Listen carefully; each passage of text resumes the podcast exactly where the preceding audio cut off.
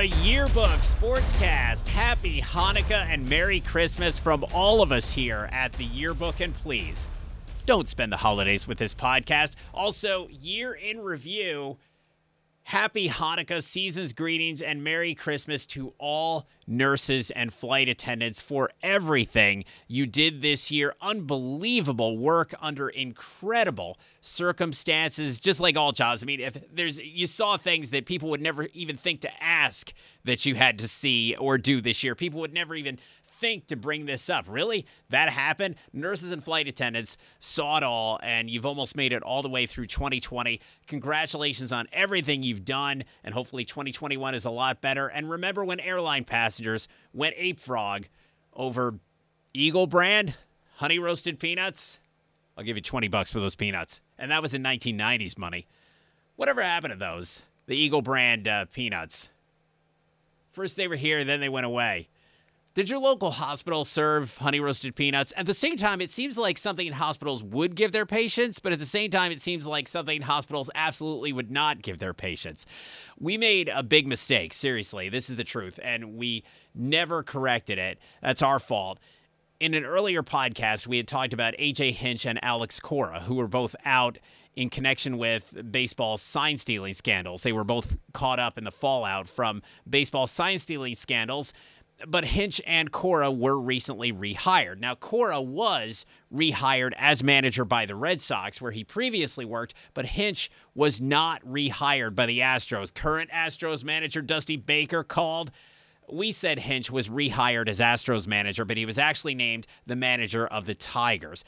Uh, that's a huge mistake in accuracy. And that was last month. It was like five weeks ago. And we still had not corrected it. We still had not picked up on the mistake. So I sincerely apologize for that. It was an honest mistake, but that's something we definitely should have picked up on immediately. Year in review at last.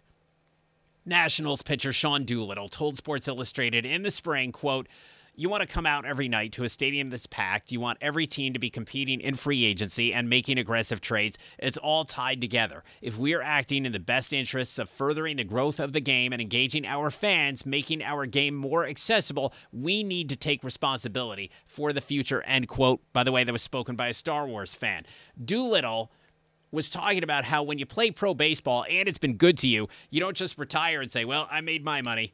That's that. So long, suckers. Uh, when you play pro baseball and it's been good to you, you don't want to see it all fade away. So he was saying planning for the future, raising attendance, having all the teams on a level playing field, it's all part of growing Major League Baseball. At last, someone says keeping baseball relevant involves doing things, like creating a system where every team can afford things.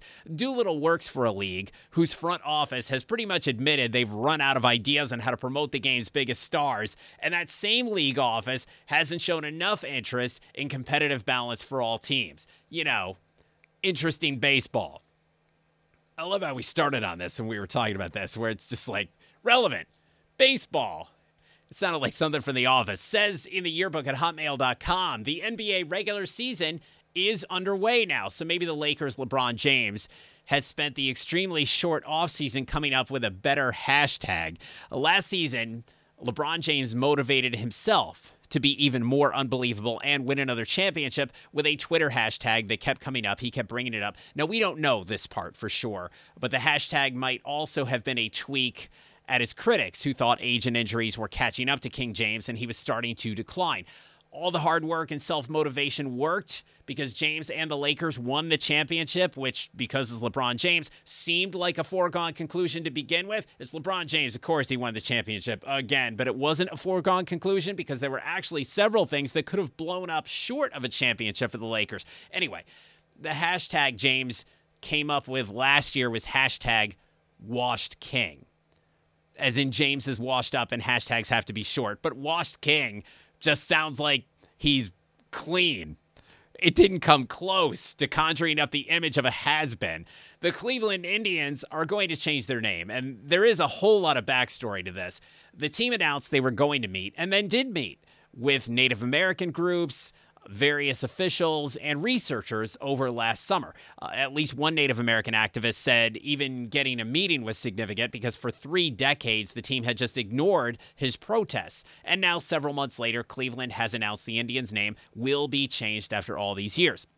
So, Cleveland ownership has rightfully been praised for the process they took to get this done and the NFL Washington football team has been negatively compared to the Cleveland baseball team because Washington resisted all dialogue about changing and only changed the name once sponsors started speaking up. Cleveland allegedly did this all by themselves. But Cleveland also deserves to be negatively compared to Washington. Cleveland first announced they were dropping the Chief Wahoo logo in January 2018, but they also announced they were keeping the logo through the entire 2018 season. Opening day 2018 was still exactly two months after that announcement, but the logo absolutely had to stay.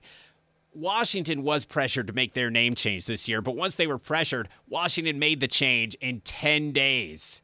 That's it, 10 days. Back in 2018, Cleveland made the change, but obviously still wanted to sell and majorly profit for another whole year from a logo they said was too offensive to use. And the big cash grab came at a time when baseball has never, ever, ever been more profitable. So that didn't look great. Now, Cleveland says in 2020, they're changing the name, but they'll still use the Indians' name for one more year in 2021. Cleveland just did it again. To quote Top Gun, that's twice in three years. The NFL takes itself way, way seriously. And even they're officially going with the Washington football team as a name for one of their franchises, maybe for two years. But Cleveland said they're going to hang on to a name they said was too offensive to use for another whole year, and they said they'll be selling Indians merchandise for another whole year again at a time when baseball has never made more money. Uh, Cleveland also said they're still going to sell Chief Wahoo. Although Chief Wahoo profits would go to Native American causes. What's your opinion on that? Uh, Cleveland certainly did a lot of admirable work, but twice now They've backed that up by arranging for themselves to squeeze every last dime out of a controversy with a year long limited issue collector's edition merchandise extravaganza.